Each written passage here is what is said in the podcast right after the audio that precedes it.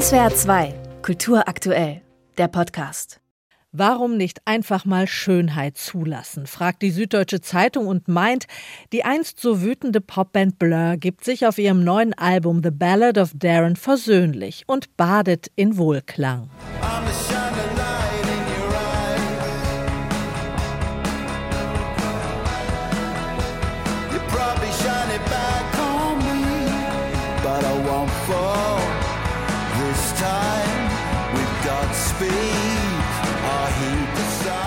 Neun von zehn Stücken auf dem neuen Blur-Album The Ballad of Darren klingen nach Versöhnung, schreibt die SZ, nach innerem Frieden, nach Altersweisheit. Geht schon los mit dem ersten Stück, The Ballad. Nicht ganz so griffig wie der Blur-Klassiker The Universal, aber sanft und schön und mit honigsüßen Chören. Wir kommen in Frieden. Sänger Damon Albarn erlaubt sich jetzt immer häufiger tief zu singen und eigentlich sollte er mit Blur dringend mal ein ganz ruhiges akustisches Album machen und nur noch so singen. Innovation steht gerade erkennbar nicht auf dem Zettel. Ist ja auch in Ordnung.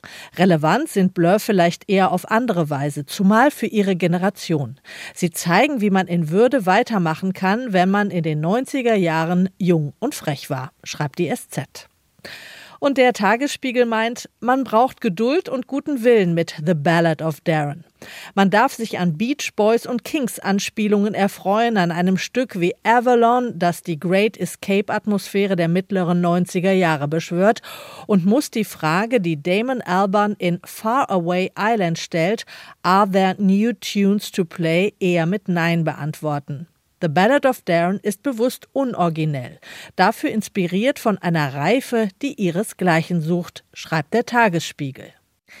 In Berlin ist die Löwin los und Twitter steht Kopf. Angesichts des freilaufenden Raubtiers im Süden der Stadt schreibt ein User, ausgebrochene Löwin lebt nun in einer WG in Friedrichshain, hört Techno und wurde zuletzt mit einer Mate vor einem Späti gesehen.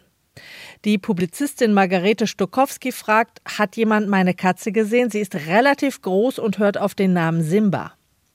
Das Satiremagazin Der Postillon läuft löwenmäßig auf Hochtouren und schreibt, Wagenknecht fordert Verhandlungen mit der Löwin. Wir müssen Klein Machno notfalls abtreten.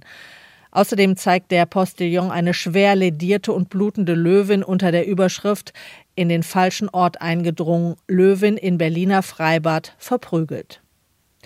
Auch der Spiegel widmet sich dem freilaufenden Raubtier und schreibt, Handyaufnahmen eines Autofahrers zeigen ein Tier, das offenbar ein Wildschwein wegschleppt. Die Polizei sicherte am Ort des Geschehens Spuren. Die Ratschläge der Behörden an die Bevölkerung sind etwas widersprüchlich. Haustiere solle man reinholen, das Haus aber nicht verlassen. Wie soll beides gehen? Egal. Einfach mit der Katze oder dem Köter aufs Sofa setzen, König der Löwen nochmal anschauen und Circle of Life mitträllern. Das sollte gegen die Angst helfen.